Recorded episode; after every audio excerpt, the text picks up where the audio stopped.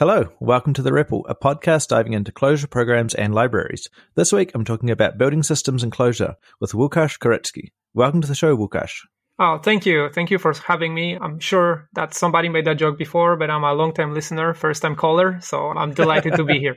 It's great to have you on. And I've been sort of talking with you on and off for a little while, and we finally managed to get this together more than a year, I think, after yes. we first started talking about doing this. So, do you want to tell everyone what's the company that you're working on? What's your architecture? Just give us a little bit of a picture and backstory. Absolutely. Enjoy HQ. Yeah.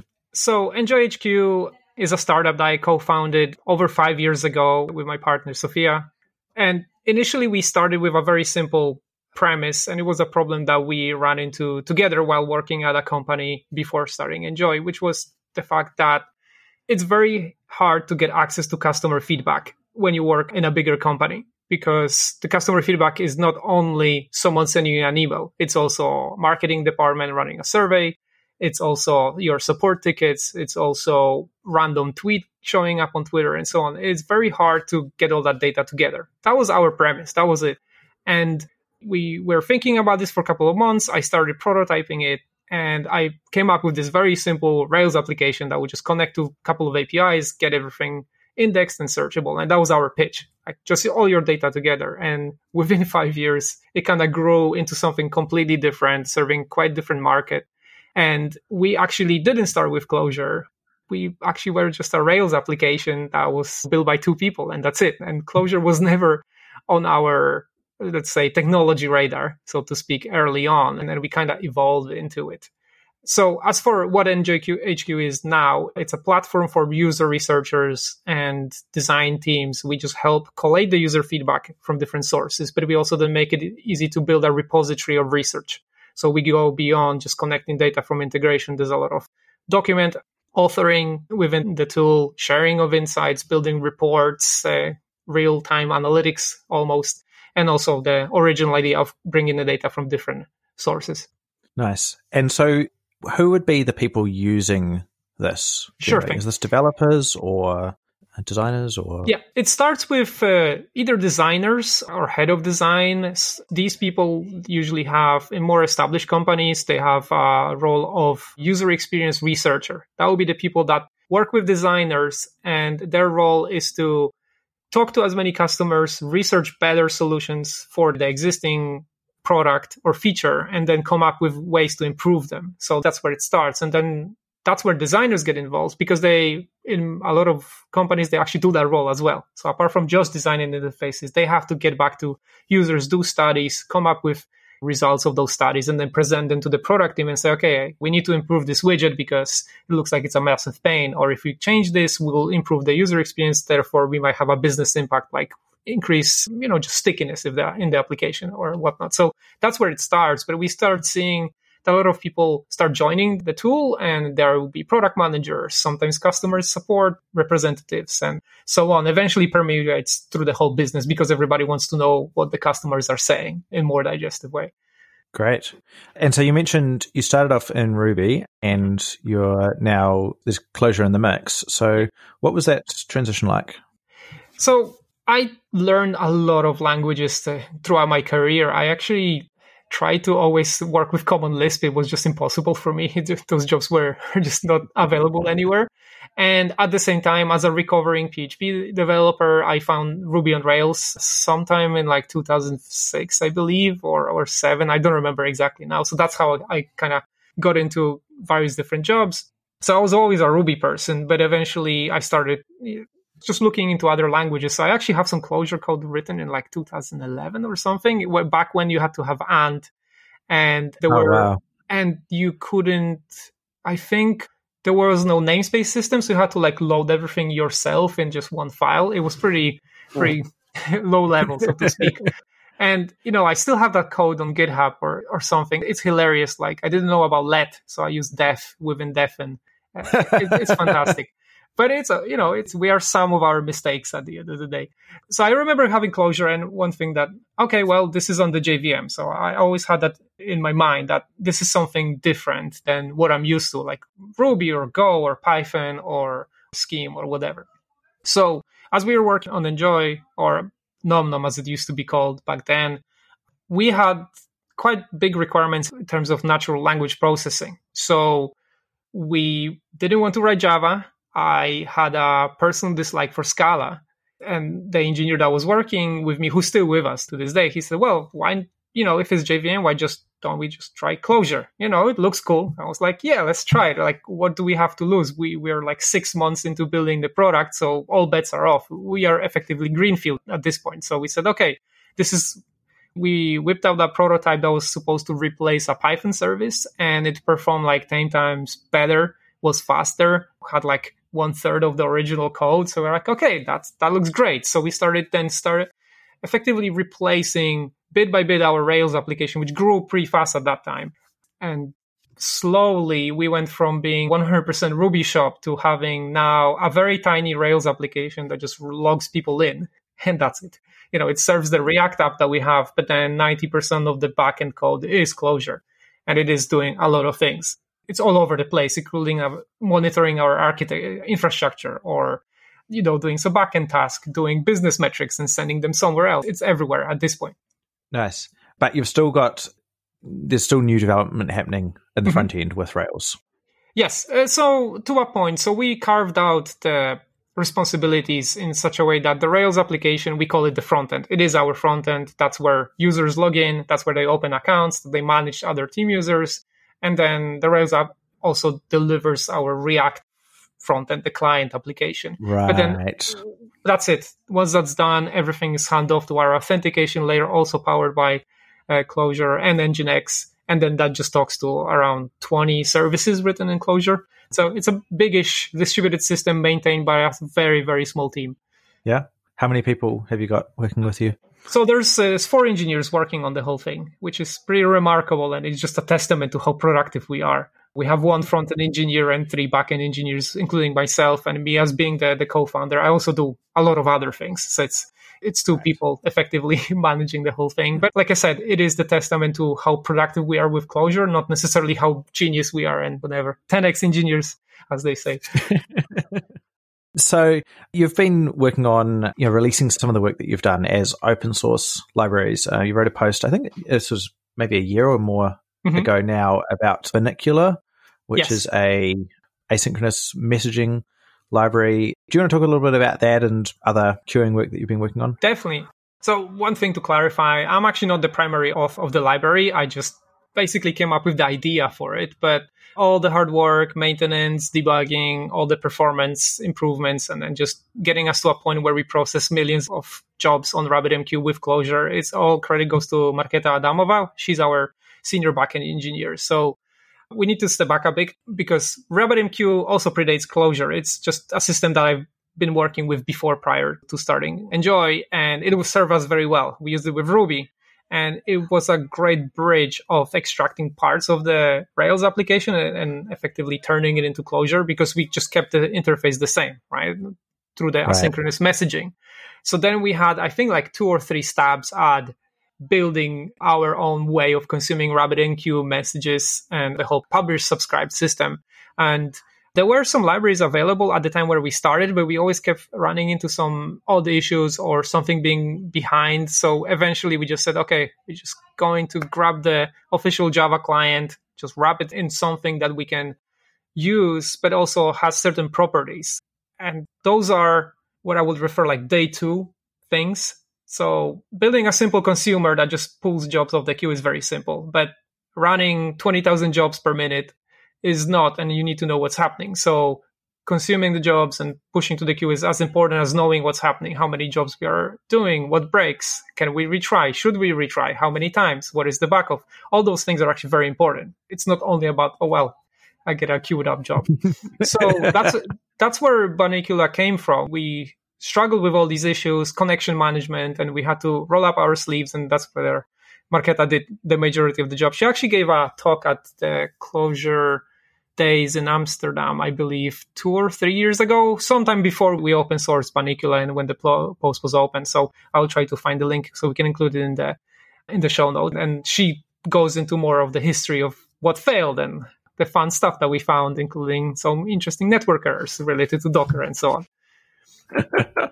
but yes, so one thing is that I noticed that the longer I work with Clojure, the word framework is kind of frowned upon. And for the right reasons, sometimes I would say, because Clojure is such a simple language and it doesn't take much to wire different libraries together. But at the same time, that has a downside that a bigger architectural patterns are not very pronounced if that makes any sense is that yeah. you have to you have this toolkit and you have to pull it all together you know some assembly required should be like a tagline for every Clojure library ever on github so we kind of went well this is a bit bigger than that because it binds multiple libraries that we built in open source it does metrics it does uh, error tracking there's some logging involved and there's of course the RabbitMQ part and we kind of packaged it all together and it does more than just this is a simple way of doing X. It's just built for production, not necessarily for just simple use case. Yeah, that's definitely a pattern that I've seen quite a lot in yeah in the Clojure community. That you get a, you know, a bunch of these great, simple, like well abstracted libraries, which all do one thing really well. But then often it's on you to say, well, where does the logging go? Where does the monitoring? How do we know if something goes wrong? That's those really important things. More left up to the user often. Not always, but. Yeah. And I, I don't think it's a bad thing or it's good. I would say it's different because coming from Ruby world where convenience is everything, it's a quite stark contrast, but at the same time, it does require you to think through what you're actually going to build, if that makes any sense. Anybody can put a yeah. Rails up because I used to actually teach uh, web programming through Rails and I managed to teach a couple of people to build web applications, you know, in specific time and they were able to do it. But then when it comes to, again, well, let's run this in production. Is it going to scale beyond 10 users? That's an exercise left to the reader. And uh, often right. those exercises are very hard to perform when everything's on fire. So Clojure has this advantage that when you're reaching out for it, it's like a well polished tool. And yes, you have to put things together, but then you get this incredible quality of it. So it's, it's, it's a interesting balancing act, but it kind of is like an antithesis of, of what Ruby does, in my eyes, of course. Yeah. So you had a post late last year I'm talking about overthinking it, which I want to talk about the general post later. But firstly, you mentioned you picked RethinkDB as one of the data stores that you used. And I also picked RethinkDB a few years ago now. Mm-hmm. And yeah, what was the context behind picking it? And then what's it been like removing it later? Oh, Wow. So this comes part as part of our evolution of, of rebuilding parts of the Rails application into Clojure. And are you familiar with the strangler pattern? Yes, uh, but maybe so, tell everyone else. Yeah. So the general principle is that we have a monolith, and as we extract parts of it, we keep the outer interfaces the same, pretending that the monolith is still there, but the backing services can be anything else. So that's what we tried in the beginning. So we pretended that the Rails app worked the way it worked, but rather than talking to whatever database we were using at that point, I think it was still Postgres. We basically replaced parts of it with, with a Clojure application. And a lot of data that we store is unstructured. They're, they're just JSON documents at the end of the day. So at that time, we couldn't, because we didn't know what we were building to a point. It's very hard to predict the future, as everybody knows. So we decided, okay, these documents, we don't know what their schema is. So it's probably best if we just pick a document store. That's where RethinkDB kind of came about because I had some bad experiences with MongoDB in the past. I knew that we can do something better. And RethinkDB was great in many aspects. It's the distributed nature and clustering was always super rock solid. It, that never failed us. and definitely did the job for us, which was you just throw JSON at it and you get it back. But very quickly we found a lot of other issues with it, which was you cannot really query it. If you use it as a key value store, which is I know the UID of something, I want to get it, it's fine. But anything beyond that never did really deliver on its promise, like joins or complicated mapping functions. It's just we never managed to get any good performance out of it. And, so we decided to shut it down. There's more to it, of course, because kind of the service that wraps wrapped RethinkDB became like the core service of the whole system. So it was quite interesting exercise. It's quite a while. And we are back on Postgres, but now, of course, we are four years smarter. So we know what the access patterns are. We know what data should go where. And the schema is more or less set, but we can evolve it now at a, a bit slower and more thoughtful pace. So that was like a lesson that I would like to avoid having next time. But at the same time, it was a great learning experience because we were like, okay, well, this NoSQL stuff is kind of okay, but in a very narrow use case. And it was our mistake of kind of a bit jumping on, on the new shiny because it was this, well, we are on Clojure. It's going great. Why not just add another technology that we are that looks pretty solid and new. And of course, you know, we shoot ourselves in the foot. Now, not to discredit RethinkDB and the team behind it and the whole story of the company is quite interesting as well.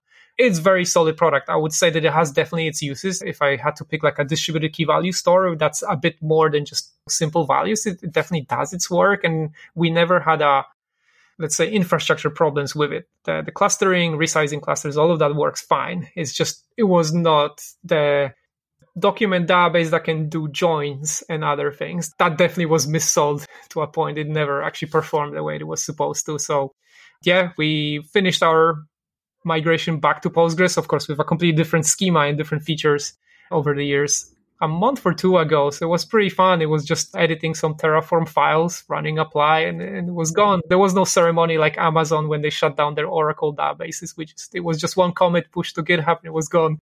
It was pretty sad. yeah. So tell us a little bit more about, I guess, some of the things you've learned building distributed systems. You've had five years plus. You've kind of, I guess, had the ability to make make some mistakes and then have another crack at it a second yeah. time. Yeah. So this kind of goes into the RethinkDB is one of those things. That the other part is kind of related to what we are actually doing, which is there's the user interface where people can create documents and group user feedback together and run some simple analysis on it. But the back end of it also synchronizes a lot of data coming from different integrations. So something like Zendesk for customer support or Typeform for surveys and so on. And we have to I don't want to use that phrase, download the internet a lot of the times because we are mostly after the raw feedback. So there's a lot of data coming our way and we have to poll various APIs on a quite regular schedule. And of course, because we are a B2B business to business application, we have to stay up basically all the time. We have to continuously sync the data. So we have to have redundancy in what we do. We cannot just run one instance of a monolith. And as we grow, we have to have multiple instances of various pieces of the backend.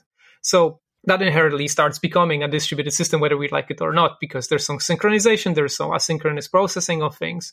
And one of the things that I touched on in the blog post I wrote was the, the one of the problems we had was how we can ensure that at any given time in a distributed system, there's only one thing doing a particular job, which in our case would be running a scheduler that would just tell something, okay, now synchronize this data set for this account. And for a long time, we just combated by just a config. We would just designate one out of three or one out of five instances. Okay, you are the scheduler run running, just don't restart ever because we'll be, you know, in trouble. but of course, that doesn't scale. So again, having the lesson learned from RethinkDB and some other experiments we were running in the past, we took our time. We wrote, I believe, three Google documents discussing different approaches, evaluating different technologies, and we just we did our hammock time while everything was working the way it was working. And sometimes someone will have to manually intervene and restart a particular service to bring the scheduler back. And it paid off because we ended up writing the smallest library ever, which is, I think, two lines of SQL with some sugar on top of it that reuse existing technology and just solve our job. We have our effectively distributed system that knows how to do one thing at a time when we tell it to. And it was like a hard learned lesson as well because I did look into different, let's say, better marketed solutions like distributed key value stores, Zookeeper or Consul and them, and which are have definitely their place. At a certain scale, those will be unavoidable, and we are aware of that. But what is the simplest solution at the stage of our growth that we are in that we can take that will not be a maintenance burden? We can operationalize it and run it in production, know what's happening without learning a new technology that we don't know. Then again, Postgres just won.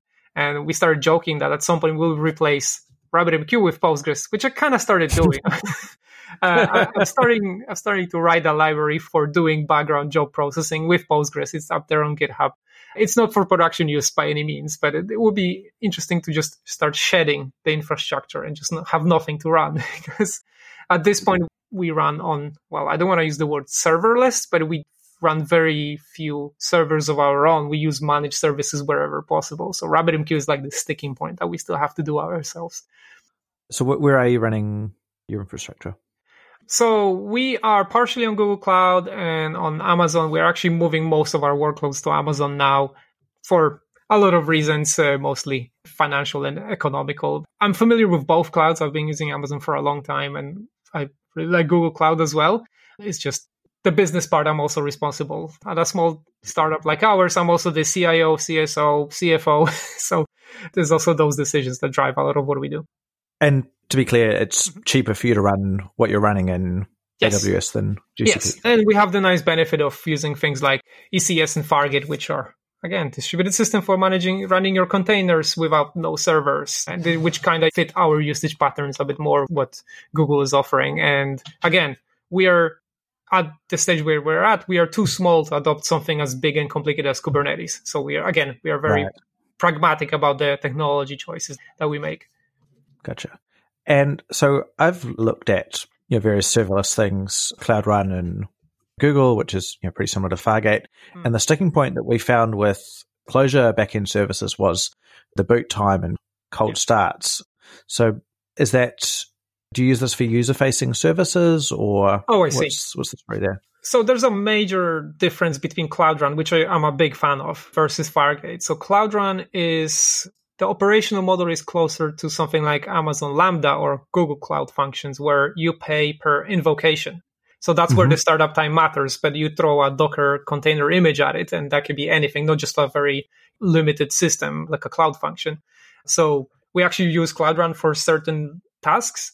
Fargate is closer to like an unmanaged virtual machine where its only role is to run Docker containers and nothing else. You cannot run yeah. any software on it. So Fargate runs more like an instance that it's on 24 7. You pay for that time, not for HTTP invocations like in Cloud Run, mm-hmm. which gives us the ability to just ease scaling up and down, make some of the background jobs which do not do HTTP call processing at all those can still run on Fargate and we just have fewer instances to run. That includes our security posture because there's just no machines to break in. We are isolated from malicious files that we have to process. We can just shut down everything and no trace of anything is or any of the virtual machines. So we manage that that way. There's a lot of security considerations that Fargate helps with as opposed to just running your stuff on virtual machines. Nice. But you're not doing sort of heavy auto scaling in Fargate? No, not at the moment. Our load is at the moment is pretty predictable. We know we can scale up when we have to. It's more about actually scaling down. We have because we again we sell to businesses, we can scale down just to maintain the minimal stuff, and then come Monday we can scale up automatically. We don't have to do dynamic scaling based on demand. It's more about uh, driven by time. Great, that makes sense. And so, are you planning to keep like is the long term going to be split between Google Cloud and AWS, or is it just over time you'll eventually at, move everything. At the moment, yeah, I see that we'll be migrating mostly to Amazon simply because of majority of workloads is already there. So it's it makes sense for us. However, we keep a lot of the cloud run stuff in Google and some of their NLP services that we leverage. So we are we are very fashionable. We are multi-cloud. So that's a term for 2020. yeah. And so I'm just sort of trying to get a picture of the development work and code scale, is there more code spent getting the data to your services, like mm-hmm. pulling it from other people, or is it doing stuff with it once it's there? Like, where's the oh, work? That's, that's a great question. It's actually both. Getting the data in is one problem. So we have quite a nice separation of concerns. I think that's why service oriented architecture it kind of works for us because we have dedicated services per integration. So something like Zendesk or Intercom and so on. And then the core data model and all the user facing operations on the backend are also driven by Clojure And that happens like a step after the data is ingested. And we have our own internal document format that we use to normalize data coming from other sources. So for some of them, the documents will be editable by the users. For some of them, they will be only read only. And all of that is done in Clojure as well. So we have like these two systems running where part of it just sucks the data from the internet normalizes it and then sends it back to the other part that our users actually use and, and can select piece of text, highlight it, assign some tags and classification to that highlight and so on. And that's also a pretty big part of the system. Our document format is completely proprietary, sadly, but it's so geared to our, use case, but it's all built in Clojure. We use a lot of uh, zippers there and fancy stuff. We also have our own query language for search, which is built on top of ANTLR and stuff like that. That's all Clojure as well. Wow.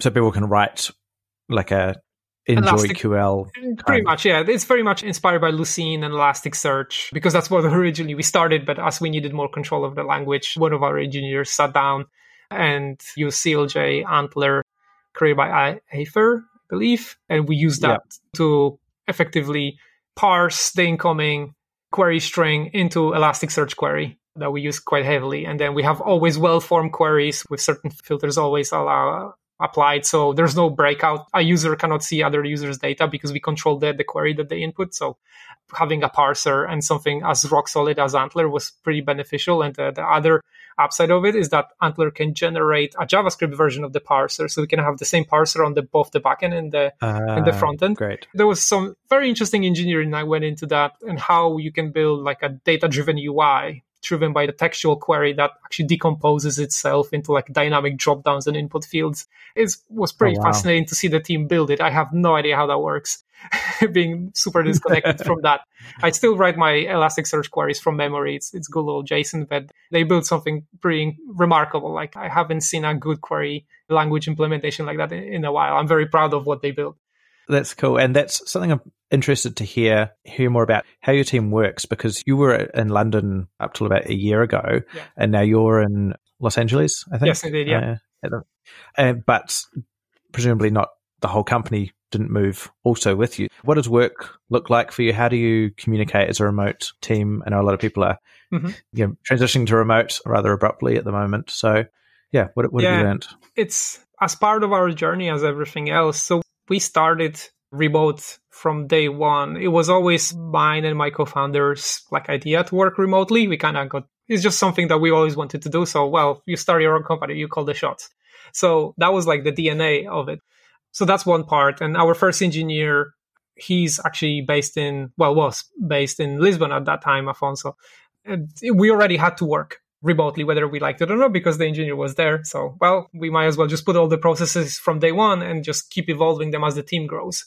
So for us, you know, we did have an office for a while, but then as people started moving out of London, because we had a couple of people there, we effectively became a distributed team. And for a long time, we were running pretty much exclusively from Europe, spread between the UK, uh, Portugal, Ireland, and Czech Republic. And as me and my co-founder were gearing towards moving to the US, Afonso, who I mentioned, he moved to Japan. So within a month from being from a European team, we became a, war, a global team, so to speak. We have, yeah. we have we have now people on all the continents, and that transition was pretty interesting because we didn't have to change our processes that much. The only thing that really changed was the time when we do like a one call every day with the whole team just to see their faces and catch up with everybody. So for us, the transition was maybe not as abrupt as what people are experiencing now. And I would say if you're now forced into working from home, this is not your regular working from home experience. It's it's it's completely, you know, I feel bad because I love the flexibility it gives, but at the same time, what people are experiencing now is just like the worst version of it, I would say, because it's forced on them. It's different when you do it by choice or it's being offered to you. So in terms of how we work, we favor asynchronous communication as much as possible because we do not have the luxury of syncing up whenever we want to. So, as I mentioned in my, my blog post, the, the RFC, the request for change or request for comments process is something that we rely on quite heavily for making bigger decisions in terms of architecture or, or development. Like shutting down RethinkDB was a very, very long Google Doc. Designing some of the RabbitMQ stuff or our HTTP API framework library thing as well was driven by the documents and so on. So because then everybody has the chance to catch up on their own pace and then we can make decisions slowly. We can have discussions without requiring, you know, a three hour call with the whole team and wasting everybody's time during that. So there's a lot of processes that we put in place over the years to like have the we call the rituals like uh, i run one-on-ones with the team. We every month we do a retrospective what will happen in the in the month and and so on so that we keep the synchronous communication to a minimum but when it happens it's very meaningful. And everything else has to be recorded somewhere whether it's trello or google docs not slack but somewhere more permanent like github for example so we learn a lot through this as well because I used to freak out when I didn't know where people are, especially when I was just getting being was new to the role. And now it's I just shoot someone a message and when they reply when they can. And i know that's being taken care of. I don't have to stress out because there's this implicit trust within a distributed team like ours which can be quite hard if you're not used to it. Yeah that sounds like you already had set up quite a good distributed team. There's kind of a distinction that sometimes is not always apparent between a remote team which I, I tend to think of as people all working not from the same location mm-hmm. and a distributed team which is where people are working from different time zones and they may not be available, you know, for much or any of Absolutely. the day. And it sounds like you had already set things up to be a great distributed team, mm-hmm. even when you were all in Europe and all within a couple of hours yeah, of each had, other. Yeah, we had to do it because um, few people that we used to work with at that time they were digital nomads, so they would move around. Ah, uh, right, right. So we kind of we say, well, let's try this. Even though we are so Europe focused, let's see how it goes. Because again, we don't have an office. We might give it a shot. And so some of the early systems that we put in place were because of that. And again, because we didn't have an office, we kind of had to make up with the communication. And you can only sit at a Zoom call for that long, right? It's tiring. It's more tiring than speaking to someone in person for some reason. So yeah, you're absolutely right. There's a distinction between a distributed team and remote team, or as people sometimes call part remote, when you have like a core team in an office and there's like few satellite people disconnected from all the decision making, which I think, in my opinion, yeah. is, is, the worst setup. You either go all in, have everybody in the office, or you go fully distributed. The, you know, the midway is unfortunately not very effective. And I've been in that position before, and I know how painful it is to see this team celebrate releasing something, and you're on your own in your desk looking at them through the webcam. It's like, you know, not the best experience. Yeah.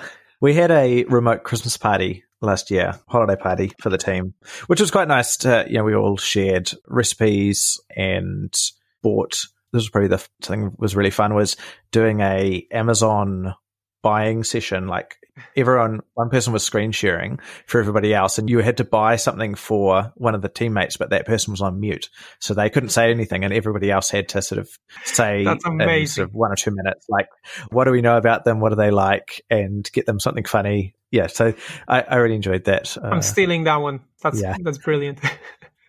so you've been writing Clojure for quite a few years now, and you've got you know a pretty large Clojure code base. What kind of practices and things do you see now in terms of maybe like how do you write logging and monitoring and how do you write your Clojure? Are there things you've learned or built up over time that you do now, if that makes sense? Oh, absolutely. So there's a couple of things. I think for us, I still remember writing some of the first Clojure code and I try to pretend as hard as possible that it works kind of like Ruby. I was very annoyed about the explicit imports and the require macro and all that stuff. And I try to basically model things to what was familiar to me at that time, right? As one does. So, for example, mm-hmm. database connections, those would just pop out out of thin air, like they do in Rails. You don't really worry about that.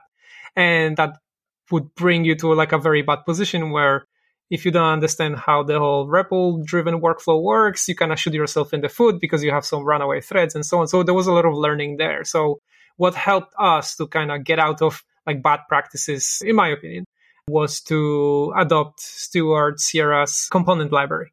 And once that clicked, then it was kind of transformational for us because we suddenly understood, oh, okay, we can separate our applications into these components and then keep the stateful parts as the component system. Everything else can be as functional as we want it to. And that kind of cleared up a lot of the things that we were struggling with. So basically, we, we use component for everything.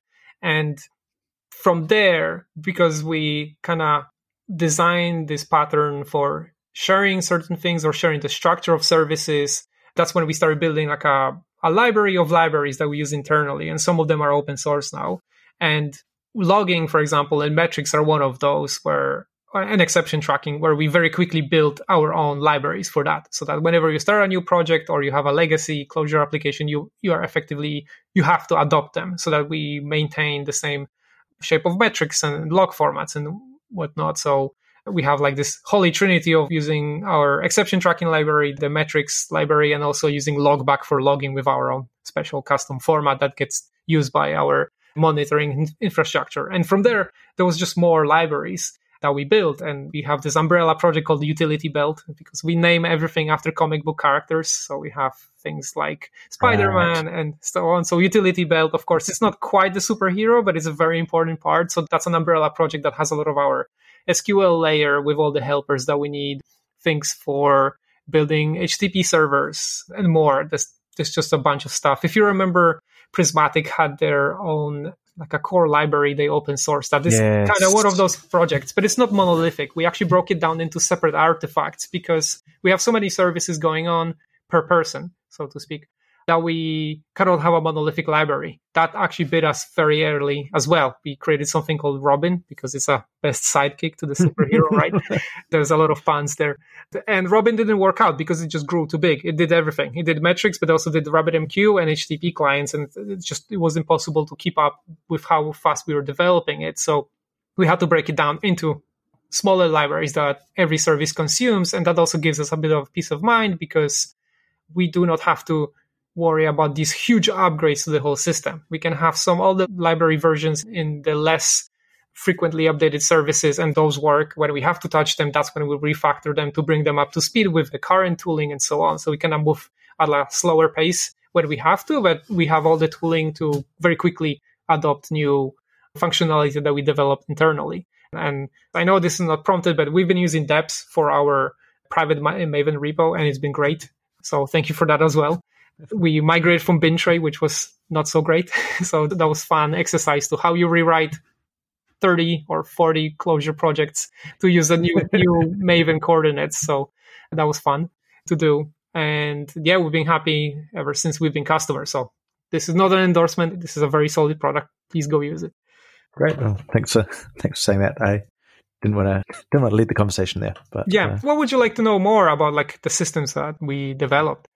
I'm really interested to hear. You know, you, you serve large customers, you know, like in, enterprises, like the, you know, the mm-hmm. things that you build at the concerns of enterprises, which is things like SOC 2 audits and data loss protection. I'm just looking at some of the things that you offer to enterprises. And I'm curious, what was the process like in getting those certifications and mm-hmm. building those kinds of features? Yeah, what? Tell me yeah. about those things. That's a fascinating question because there's very little technology to it. Those things are mostly driven by, let's say, communication between you and the customer. A lot of those things, then only once you gather the requirements, understand what the requirements are, that's only that's when you start thinking about the engineering side of things and the architectural stuff. And I have to say, some of those things have to be baked into the system. So, for example, our customers require anonymization of the personal data. We don't store it per se, we don't encourage, but sometimes people send us email addresses and so on. And we have to have hooks for that in place. And only when that requirement comes up, when we say, okay, we have to be compliant, how do we, what are actually requirements for compliance? What can we reasonably implement what we can require from our customers and ourselves. And only then that becomes an engineering problem. So I would say that that sits like above what language you use. That said, because everything is data and functions, right? And the tagline of Clojure the unofficial Clojure tagline, it's kind of easier to think about because, well, we have these blobs of JSON over there. We just need to transform them into something that redacts the personal information. That's all it comes down to at the end of the day. And I would say, yeah, it's less about Clojure. It's more about like how we communicate and implement things. Now, coming back a bit to like the internal stuff that we build, there's a lot of things that, that we can help ourselves with by having standard logging formats and sending metrics and so on, where we know that, okay, we can pretty much guarantee that all the logs are annotated with a given tenant's ID. So we can also look at the logs of their activity and we can provide audit logs and so on. So that's the engineering part that that comes into some of these compliance requirements, but it's not strictly driven by Clojure. Yeah. And what did GDPR, getting ready for GDPR, look like for you? It's a little while ago now. Yeah, it was a while ago, but it was pretty stressful from the point of view of suddenly people realizing that it's a thing that they have to take care of um, from our customer side, so to speak. So we were ready for it way before it actually hit. And the anonymization features that I mentioned were part of that. And just giving access to our API. We have a public API that's also written in Clojure, of course, that allows our customers to automatically delete personal information. So that was probably the biggest thing we had to we had to build, and that was quite fun project. But it actually affected our customers more than us because from the GDPR perspective, we are the data processor. So it's the data controller's responsibility to own the data, know where the data is, how it's being processed and by whom, and then manage it. So we're only on the receiving end when someone says, okay, you need to delete data for Jenny because Jenny doesn't want her data to be in any of the systems that we use. That's what it comes down to us. It's more about the businesses that, that run the services that they offer to control that. Nice. Maybe this is a indelicate question, but are there any systems, any integrations that you've had to do that were particularly difficult or painful to work with? If you I wasn't, if I wasn't my own boss, I would get me fired.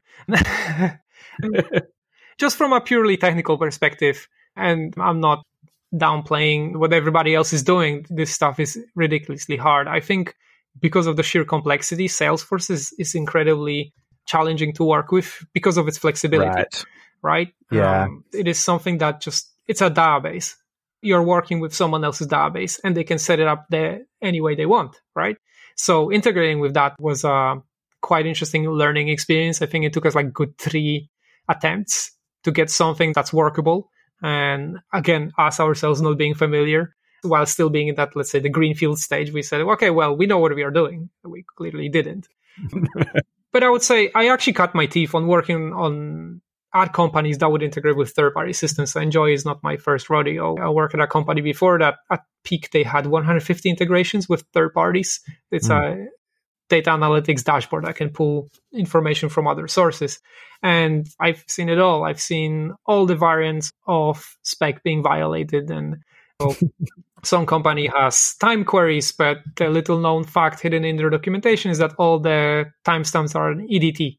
So good luck figuring out what is the query doing. So yeah. so I've seen things, right? And I would say that rate limiting is another thing that we have a long-standing issue with and, and figuring out how we can do rate limiting, not from the point of view of a service provider, but a service consumer, right? Where you have a multi-tenant mm-hmm. system and you might be talking to the same API endpoints, but for one customer, you can have only five requests per second. For some other customer, you have 50. How do you reconcile it? How do you distribute the rate limiting across multiple nodes so that they can get the highest throughput they can without abusing the rate limits, but also that mm. happening per tenant? So that's a fascinating problem. I think segment engineering team. Yeah, I was going to mention build something like that, which is great stuff. Yeah, but at the same time, there are multiple scales above us in terms of the data that they have to pull and also push to other systems. It's a bit different approach and what they do with the data is quite different to what we do. They have to have guarantees for real-time operations, whereas we do not. We can say, okay, this is going to happen within an hour and our customers are happy with that. But it has to happen within an hour, which is still can be challenging at scale. So that's one of the things that I keep thinking about, like a good engineering solution and thinking whether that should be a separate service or can we build it into a library? And if so how we do distribute the state of the rate limiters. And it's fun. That one is definitely fun. And i keep thinking it keeps coming back to me every couple of weeks and just thinking how other people do it. And interestingly there's not many solutions for that because everybody focuses on the other problem of like i'm running a service like an api how do i rate limit fairly all the clients not the other way around? Mm, yeah. That's interesting. So what else haven't we covered yeah, so one thing that I forgot to mention while talking about Bunnicula is that I forgot to mention about Duckula, of course, because the names are so similar, which is our framework for building HTTP services and how that's kind of related to asynchronous processing, but that's also another thing that we got wrong so many times, how to build a, a synchronous service that talks over HTTP and how we build our own framework for doing that. And I think one of the interesting choices that we made both in Bunnicula and Duckula cases was that we didn't use JSON. We actually decided to go with Avro for the serialization mm. format because rather than, I mean, we still use JSON because of legacy reasons, but whenever possible, we actually move to Avro so that we can A, have way smaller payload sizes, but then B, is that we can ensure type safety on the edges of the system. So we know that mm-hmm. you cannot make a call to a web service without having the right schema because that will explode during request phase. And then the response can also fail because the service is replying with the wrong version of the schema that you're expecting. So rather than pushing, you know, the validation logic somewhere down the line, only in the server, we can actually have the safety on both ends of the client and the backend. And Avro was picked partially because it's cross-platform, unlike, let's say, Clojure Spec or Prismatic Schema, which is Clojure only. We have to work with Ruby and JavaScript and Clojure. So we had to pick something else that can also work over HTTP, unlike uh, protocol buffers. So that was quite interesting project as well because we use Avro pretty heavily in parts of the system, but not for the your, your usual big data usage. We just use it as a as a better JSON, so to speak. So Duckula is designed to, at the very least, use Avro as the shared schema format for validating incoming and outgoing data. But eventually, you will be able to talk Avro exclusively. So you will be able to have a HTTP client that sends Avro payload and receives Avro, Avro play, payload without JSON in between. Nice. And how do you where do you put your registry of schemas? How does that live? In the spirit of very simple solutions, our Avro schema registry is a Git submodule that gets synchronized on every deploy of every service. And surprisingly, that worked better than we expected. We were looking at very simple solutions like let's just have an Nginx container that has all the schemas and everybody just talks to it and just pulls the ver- latest versions. Mm-hmm. But that's complicated to orchestrate. What if you missed an update? or there's a timeout because the service is not available, which can happen with the Confluent registry as well. So we just decided, okay, we're just going to bundle it with source and we're going to pull a Git submodule whenever we build the Docker containers. And that's, it's been serving us well for over three years now. And I'm pretty surprised because I thought this is going to be quite problematic and it works okay. Maybe because the flexibility of Avro is, is, such as that you can keep adding fields and you can deprecate them and you can do a gradual rollout of making fields nullable and then eventually remove them. So you ensure that at some point the whole system will be on the latest version of the schema. So that flexibility is quite interesting. Protocol buffers have similar property, but again, I like Avro because the available libraries for Clojure are super flexible. You can actually use them from the REPL. You can reload your schemas, which I believe was problem when working with protocol buffers, where you had to use the Java compiler for some things to generate right. the Java classes. Whereas yeah. with Avro, you don't have that problem. It behaves just like as you would expect. You can just refresh the schema, you get the new uh, schema definition memory. And so you don't necessarily support all versions forever. You'll keep it around and slowly migrate. Correct. Yeah, we, we always move forward. And that's actually a principle we have across our whole development cycle. We rarely roll back. We always move forward. We just fix the issue and just mitigate it rather than doing rollback because that's just something that came from my experience. Rollbacks are usually harder than people think. Adding a new mm. database field, fine, you can you might get the type wrong, so you just add another migration that fixes the type, but undoing it which involves dropping data might be irreversible. So it's better to just keep what you have and just fix the situation in place rather than risk losing data. What do you use for database migrations? We use Ragtime for Postgres migrations and Elasticsearch. We built our own system for managing the schema and the settings. Uh, there was just nothing good at the time when we had to build something like that. I believe there are some better solutions now. I've seen something, I think it's called Migratus that can handle different systems than right. SQL databases, yep. which I believe can mm-hmm. do some of that. So I have to look into it. But we are all in on Ragtime for migrations for Postgres. Nice. So your infrastructure, the, the services you're, you're running on the back end, we've got Postgres, RabbitMQ. Are there any other sort of services, like not code you've written, but other Mm-hmm. other services you've got going on? We are we are there? predictably boring. We have Redis in place and Elasticsearch. All right and yep. I think that's that's pretty much it. Like a lot of the stuff that, like I said, we scale down on our innovation budget with things like rethink db I am always on the lookout on things that, like, don't get me wrong. Like I said, like we did pretty extensive testing of things like Consul and etcd, and mm-hmm. also JGroups, which was quite interesting stuff. Which is basically your own distributed consensus that you can bake in into applications. It's really cool. Mm. I actually I'm learning about the Java ecosystem for the last five years. There's so much interesting stuff, so much engineering like that just you can just take and use in a much nicer language than Java. Again, that's my personal take.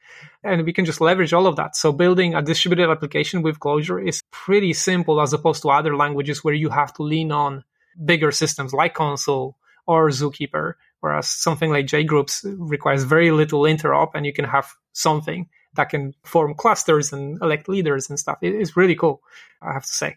Now, it didn't work with Google Cloud's networking, so that's another problem. But, right. but in general, it's a very interesting piece of technology. So, but coming back to your original question, yeah, we keep things very, very boring, especially after we've been burned by some bad choices on my side early on.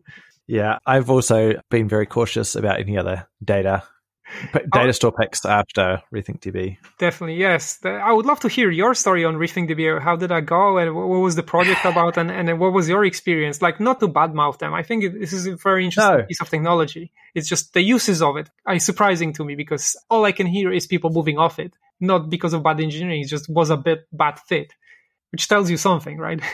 Yeah. So I was working with Day 8 and Mike Thompson, who's the CEO of Day 8, uh, and also of he's a developer as well. He also does development.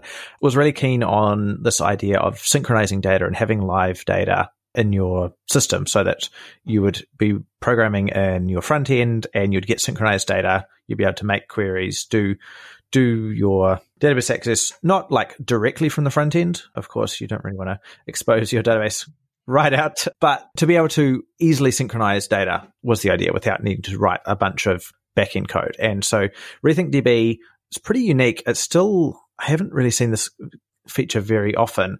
And yeah, even since is this live queries or streaming yes. queries. Yeah, the change feeds, uh, yeah.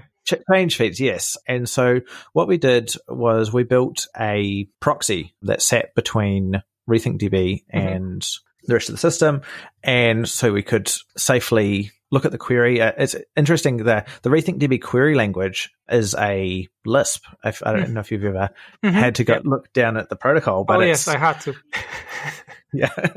Uh, and so it's very easy to pass those queries in Clojure and see kind of what's going on and only whitelist certain kinds of things or certain mm-hmm. kinds of queries in combination with other kinds of parameters. So you can restrict you know what can be queried for and so it worked pretty well like it was never like a bad solution but i guess after rethinkdb the company shut down it was always rethinkdb is you know at least a million lines of c++ or it's, it's a lot of c++ anyway mm-hmm. it was far mm-hmm. more than we were ever going to be able to manage so we were kind of in this position of well if we like if something goes wrong now we're really stuck. And so what we had was fine, but we we said, all right, well we we just can't like continue to invest new energy into this thing when the the backing database is, is gone. Sure. And this was well before GraphQL came out, or at least certainly before GraphQL was was well understood outside of Facebook.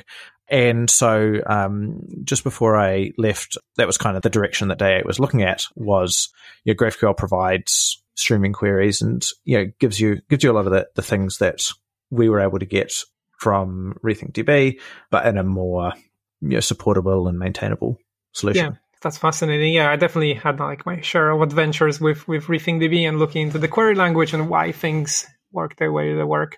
But again, like I said, it's, it's very solid for the simple use case. And and while we never leverage the change feeds, it was very cool to just write a query that gives you the slow queries in real time. I think I had that snippet for a while where, you know, when we were investigating some problems with performance, we would just, you know, run the slow query and it would li- update live. You know, I no refresh right. needed. Yeah. You can query yeah. the state of the database, which was pretty fascinating. I never seen that anything like that since. And and it's definitely some really cool engineering. You know, you mentioned the time when they were the company was shutting down. I remember hastily cloning the Git repo you know, tarring it up to S3 just to have the source code because who knows what's going to happen with it.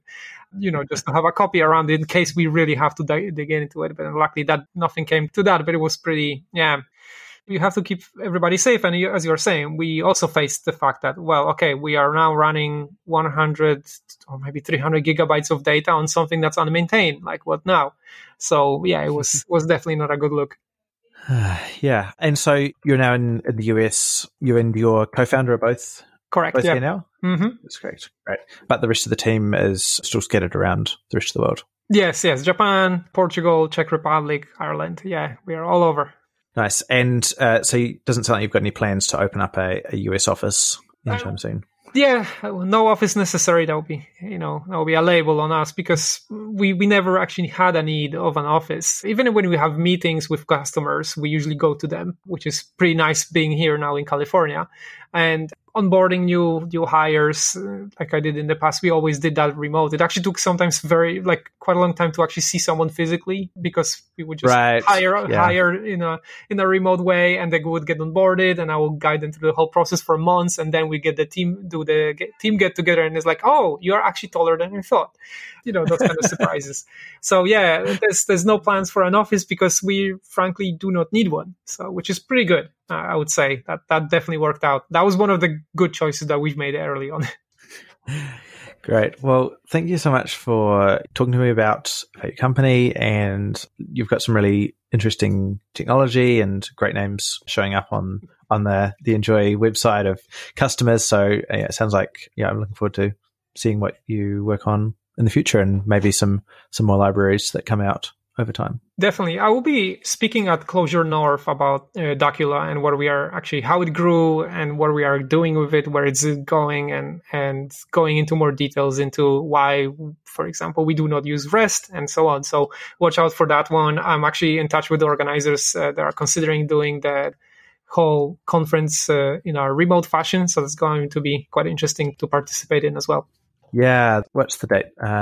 Uh, 2nd of April in New Zealand as we talk. So, right in the middle of worldwide pandemic. So, not clear, yeah, what conferences are going to be running later in the year. Yeah, we, you know, we as a company participated in a lot of conferences and, and we were having, well, let's call it a road show around Northern uh, America. And all of those got either canceled or moved to be fully remote events. So, I'm, I'm expecting that effectively everything from now on for the next six months at least is going to be either virtual or is going to be postponed. So fingers crossed that is going to happen. It's, it's a fun experience nevertheless. Yes, you cannot meet people in person, but the learning still happens in some form. Yeah. Well, stay safe and we will be in touch. Likewise. Yeah. Thank you for having me on. No problem.